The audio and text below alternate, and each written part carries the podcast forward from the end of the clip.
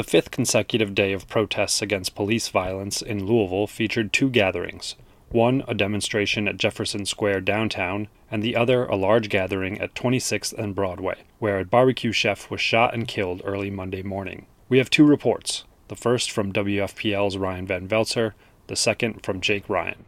More than a thousand protesters gathered at Jefferson Square Park to demonstrate in the wake of the deaths of Breonna Taylor, who was killed by police in March, and David McAtee, who died at the hands of the National Guard early Monday morning. Protesters knelt in a moment of solidarity before marching down 6th Street to Broadway, where they turned and headed for McAtee Barbecue Stand on 26th Street, the site where he was gunned down by authorities less than 24 hours earlier. Cynthia Ganote, a white woman, says she was marching to show solidarity with people of color. She says she feels her place is to show up, listen, and act. It is not up to those who are constantly being oppressed to figure out how to end systemic oppression. Verona Hardiman is a black woman whose family lives in the West End. She heard the commotion and decided to see the protests for herself with her granddaughter and her son. She commented on the many white faces joining in the march. I think that's, that is what is going to take. White people standing up for what's, what's wrong and how we've been treated for years. I really do.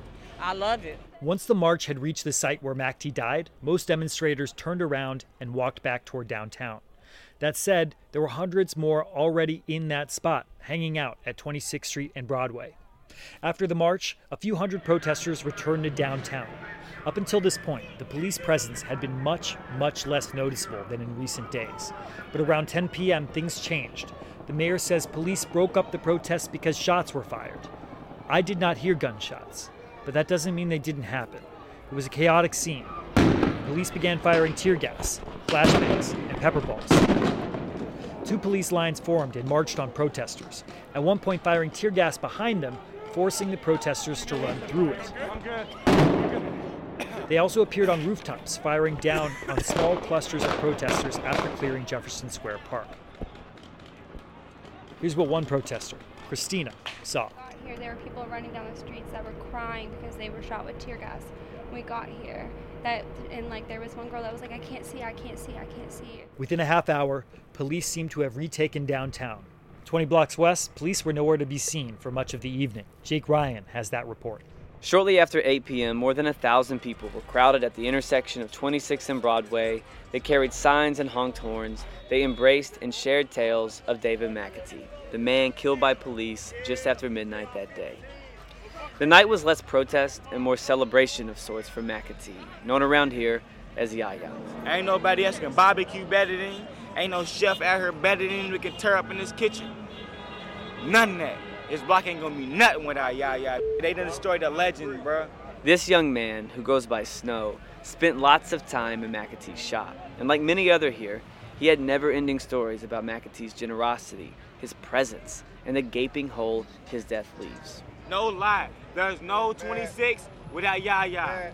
McAtee was known for his barbecue. He owned a small restaurant here at this intersection and fed passerby, police, and anyone who needed a bite to eat. He would leave meat on the grill at night for the homeless. He'd happily hand over a hot dog, even if you were short on cash. He was killed in a barrage of bullets fired by police and the National Guard. His brother, Marvin McAtee, said when the police and soldiers arrived, they began firing non lethal pepper balls, and Yaya was reaching out the door of the shop to grab a cousin and pull him inside when he caught a bullet in his chest. A real bullet. It's like one of the most terrible losses I've ever had in my life.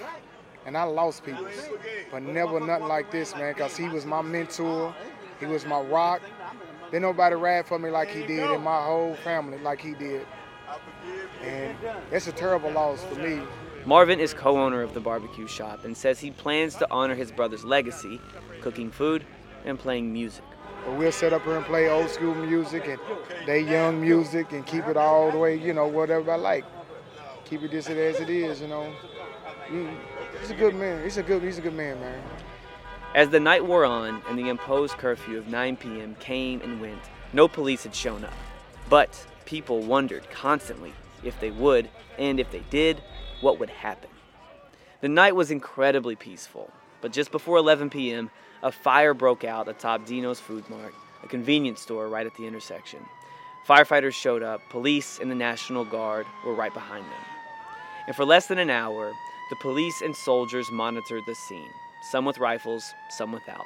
People stood on the sidewalks filming, wondering how the night would end. And they got their answers shortly after the flames were extinguished. The Humvees pulled away, and police were soon to follow. Cheers erupted from the crowd, and the night carried on. The only thing missing was Yaya's barbecue. For WFPL News, I'm Jake Ryan.